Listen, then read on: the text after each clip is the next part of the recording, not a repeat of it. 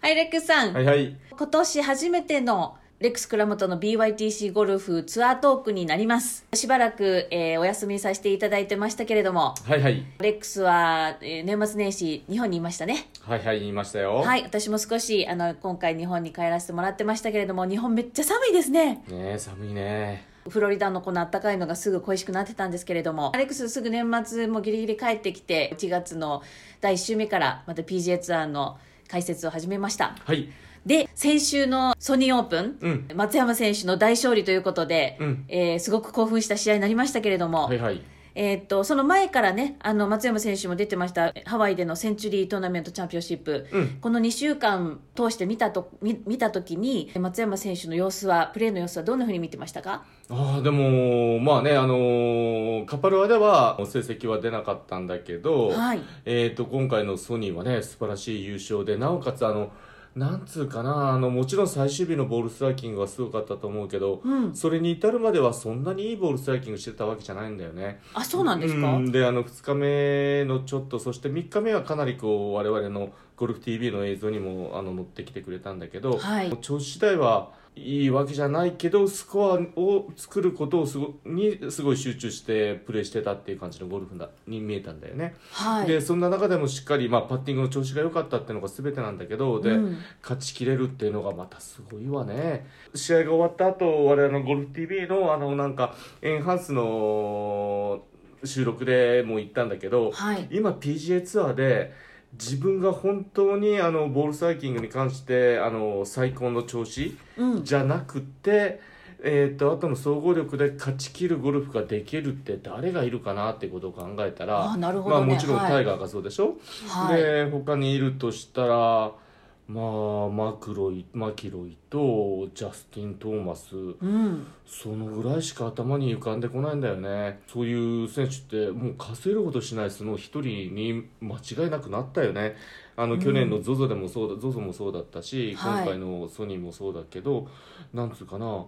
勝っちゃうのよ勝ちきっちゃうのよ、はい、で今回もう後ろからまくってのうん追いついて、それでプレーオフのパー5のイーグルですからね、うんうんうん今回の勝ちっていうのはもう勝ち負けよりもっと上の事件でゴルフしてたように見えたんだよね。へーっていうのが72ホール目のあのティーショットなんて、うんあえてああいうティーショットの攻め方しなくてもいいのにあえて左のバンカーのコーナーのバンカーの先をボコーンって復系のボールで打ってはい行ってむちゃくちゃ強振してそれを超えていくっていうのもあのおそらく自分の中ではずっと自分のイメージしてたドロー系のボールが勝負どころで打てるかどうかっていうところであのショットにチャレンジしたと思うんだよね、うんあの勝ち負けというそこからもう一つ上の次元で、はいでそれで自分のイメージに近い球がこうポンと打てたから本人はそれでそれでもう満足してセカンド地点に向かったと思うしで今度はプレーオフの1ホール目になった時はティーショットはもうユーティリティであのバンカーのレギュレーションはドライバープレーオフは一緒に最初に回った選手があのバンカーに入れたのを見て自分ではバーディーを取りに行くルートでユーティリティで打ってそこからスリーウッドでのセカンドショットだからプレーオフの1ホール目はもう今度今度は勝負に徹してるんよ。であー72ホール目は勝負に徹してるけど、うんうんそれ以上にまた自分のゴルフのこういう勝負どころで普段やってきた練習ができるかどうかもチェックしながらっつうかはいはいそのために練習してると思うから、うんうんそれを試す機会だと思って打ってんじゃないのかななんて俺は勝手に思ってたんだけどね。はいだからあの勝ち負けそのもちろんか大切なことだし勝つにもちろん勝つことを大前提にしてんだけど、うんなんつうかなそれ以上のなんか次元でゴルフしてるように感じたよね見てたらねはいねうんレックス前回か前々回のツアートークでも松山選手のことについてほんとそういうふうに言ってましたよねなんか常に自分の目指すゴルフに対して試合ラウンド中もプレーしているというか、うんそういうことね言優ってまし勝た争よいねになってもそういうことはあの常にどっかに頭にあると思うし、うん要所要所にそういうシチュエーションに来てそれをまた優勝争いをしながらでもまたまた自分ののチャレンジすることには挑んでいくっていう戦い方もあると思うんだけど、うんそれが俺72ホール目のティーショットに生まれたような気がするし、うんまあだからそういう、ね、全ての面で去年の、まあ、ZOZO からかなすんごい一皮向けたゴルフになってるよね。はい、あのね、この試合はなんか苦手なコースの一つに入ってたみたいなんですけれども、うんうん松山君にとってな何が苦手なんですかね、ここいやのティーショットを今まで曲がってたからああそういうことかティーショットのあのコントロール効かなかったけど、はい今年はそれちょ本調子じゃなかったもやっぱりコースマネジメントもそうだけど、はい幅に落とす技術っていうのが今までよりもあるんだろうねうんだからもう一旦打てるとこにいたらアイアンショットはもうツアーでももう常にトップクラスの選手だから、ううんん、ラッセル・ヘンリーもねもちろんアイアンショットがうまい選手なんだけど、はいまあ、最終日5打差つけられてもヘンリーと松山選手のまあ実力っていうのかなそういう松山選手は自分のベストを目指して普段の練習しててその自分が最終日優勝争いにできした時に崩れないゴルフのための練習を常にやってると思うんだいいパフォーマンスをしながらね常にそこに頭があってそれをやりきってて、あのその最終バックナインに挑んでいって、うんうんラセル・ヘンリーにもちろんそういうところも多かれ少なかれもちろんあるのは間違いないと思うんだけど、うん普段の準備そしてまあ選手としてのこうレベル自体がやっぱりその松山選手のそれとはちょっと違うところでその5打差を追いつけられた一つの要因かもしれないよね、はい、うん、そんだけの実力の選手になってるし繰り返しないようになるけけど自分の本調子のゴルフを初日からややんなくっても勝ちきれれる PGA ツアーでも数少ない選手の一人になっちゃったね。なんかタイガーに近づいていってるんですかあ言っねてると思う言ってると思うよ、うん いや本当あのまあマスターズもね4月にありますけれどもそれに向けてのここでのよ優勝っていうのは本人もなんかほほっとするというかうんちょっとあの余裕が出るというかねあーあの気持ちの上でもすごい嬉しいのかあの笑顔がすごくはじけてましたよね。あああると思うね、うんなんか一つの大きな流れがあの去年のマスターズから来て俺あとはやっぱり東京オリンピックだよね東京オリンピックでコロナになってあの灼熱地獄の中でもあうんうんのパフォーマンスして、はい本人はもうフラフラでプレーオフなんてもう全然戦ったことすら覚えてないぐらい体限界に来てるかもと思うんだけど、それでやりきってまたそこからまた成績も残してで ZOZO に来たっていうのでなんかまたそこでも人間が磨かれてゴルファーとしてもまた磨かれてるような感じがするよね、はいそのマスターズ勝ってまたゴルファーとして一つ大きくなって東京オリンピックを最後まで完走して大きくなって、うん ZOZO でまた大きくなってってな んかすごい勢いだよね今ねいやー本当ですね、えー、とそれで松山選手以外に日本人選手今回3人出ていました、はいえー、と小平選手それから金谷選手と中島啓太選手、うんえー、とこの3人はあの、まあ、画面上でどれだけ見ることができたかあのわからないんですが、うんえー何か印象ありますかまずま小ず田、小平選手、うんボール小平ス選ラ手イディングがすんごくよ良くなってるあそうですかあのうんインスタとかで、あのね、自分のショットを何回もこうアップしてやってるんだけど、去年日本に帰ってからまた一段のゴルフスイングが良くなったよねおおでそれも自分のものになり始めてると思って、はいそれがなおかつまた今週結果に出てきたっていうことはうんいやこれすごい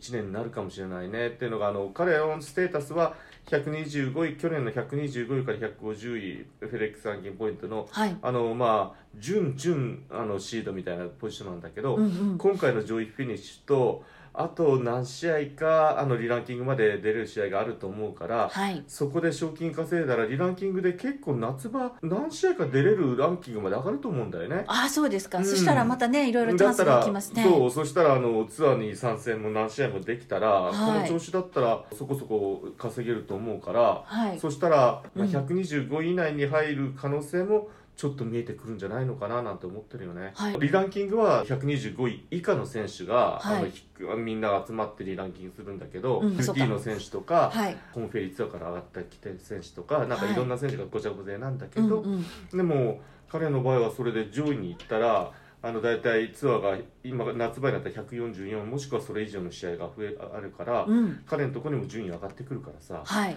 そしたらもう実力があったらもう稼げる世界だから、うん楽しみな1年になりそうだけどね、はい、うんもちろんコンフェリーではこの調子ゴルゴルゴルフができたらコンフェリーだったらもう全然大丈夫と思うしはい、わかりました。えー、それから金谷選手はどうでしょうあか。ー初日ね4アンダー頑張ったけどちょっとね2日目に残念ながらスコア伸ばせず予選落ちになったけど彼はね、あの今年も積極的に海外の試合に参戦挑戦するということで聞いてますけれどもね。そうだよね、えー、となんといっても彼はもうあのガッツがある選手であの練習をすることによって自分をこう上がって上げていくっていう選手だからまあこれをまた糧にねまたやってもらえるだろうし、今度はヨーロピアンツアーが2連戦続くんだよね。はい、移動も大変でしょうけどうね。んいやそこでまた頑張ってで世界ランキング50位以内にいったらまた今度プレーヤーズとかそうですねあとマッチプこっちのレーの試合もね、はい、チャン絡んでス。くるから、はいそういうところにもねつなげてもらいたいしなんといっても中島君だよえ、3日目終わってでしたっけ2日目終わって2日目終わって5位うんまで上がったんですようね。んうん、中島選手実はあのテーラーメイドのあの真野君って言ってずっと中島君選手をこう支援してる人から聞いたんだけどはい。あの松山選手との相性がむちゃくちゃいいの、あ、そうなんですか。うん、でー今まで過去3回松山選手と同じ試合に出たことがあってはい。松山選手はその3回とも優勝してんの。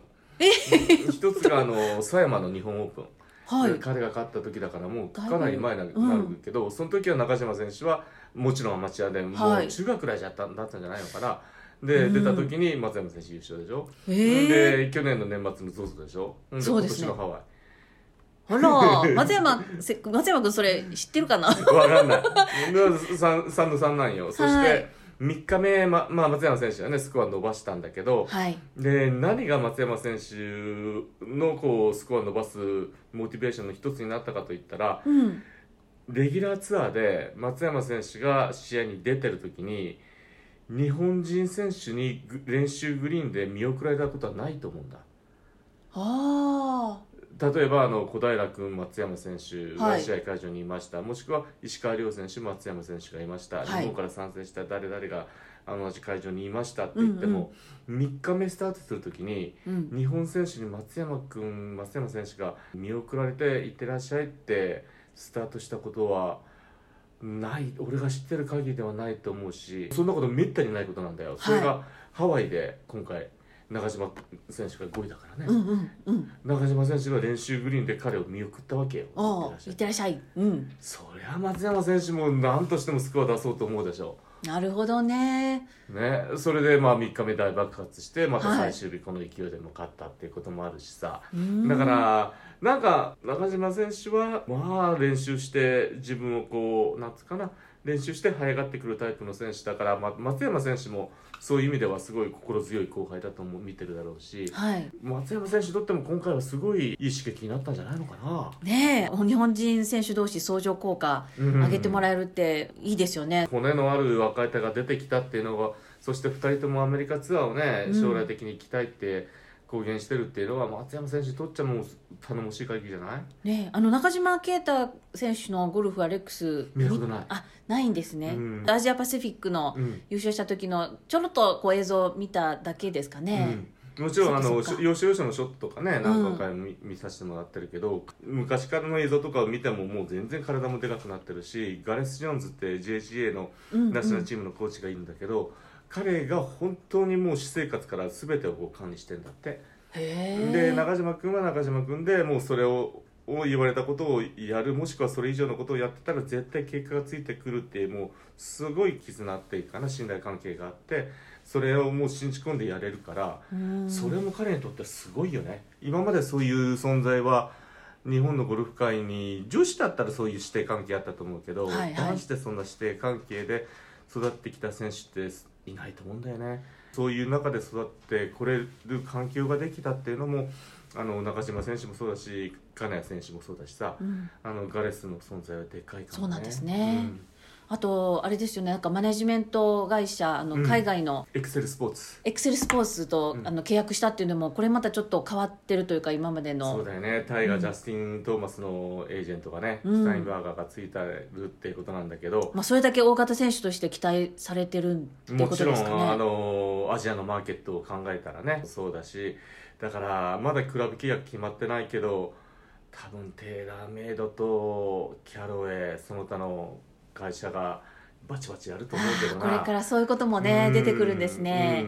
うんその中でねあのまあ今本当もうクラブはどのメーカーも作ってくれると思うけどさ、はい、いろんな意味で楽しみなシーズンになるよね今からねはいまあ、とにかく興奮なかなか冷めないぐらいエキサイティングな松山君の優勝でしたね、今週はねす。ごかった本当すごかったはい、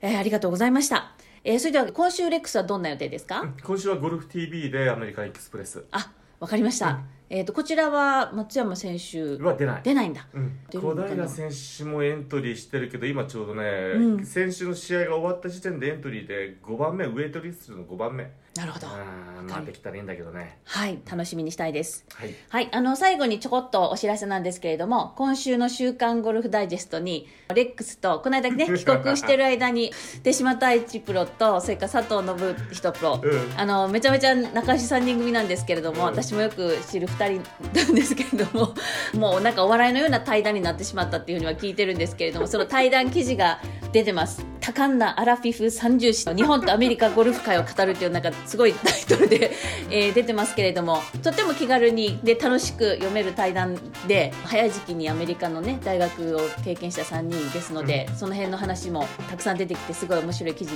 なので、まあ、ぜひ皆さんクスクス笑いながら読めると思いますのでいやでもこの間ね、はい何がすごいって言ったら、はいあの編集してくれたあの吉武さんでねゴールダイレクトのあの記者の方がいるんだけど、はいよう編集したわあ のあのしょうもない話の中でようこんだけ切り抜いてちゃんとしたあの記事に書いてくれたわって俺もうそれが一番感 心したよね本当ですか、ああまともな記事に成立してるもんね、はいもううちら終わったうちら3人で絶対くれどくな話になってねえよなって言ってその場を後にしたんだけどしっかり記事になっててよかったはい、あの仲良しならではのいじり合いの あのおちゃらけ話もありますけれども、ぜひあの時間ある方はご覧になってください。はいはい、では今日もありがとうございました。ありがとうございますはい。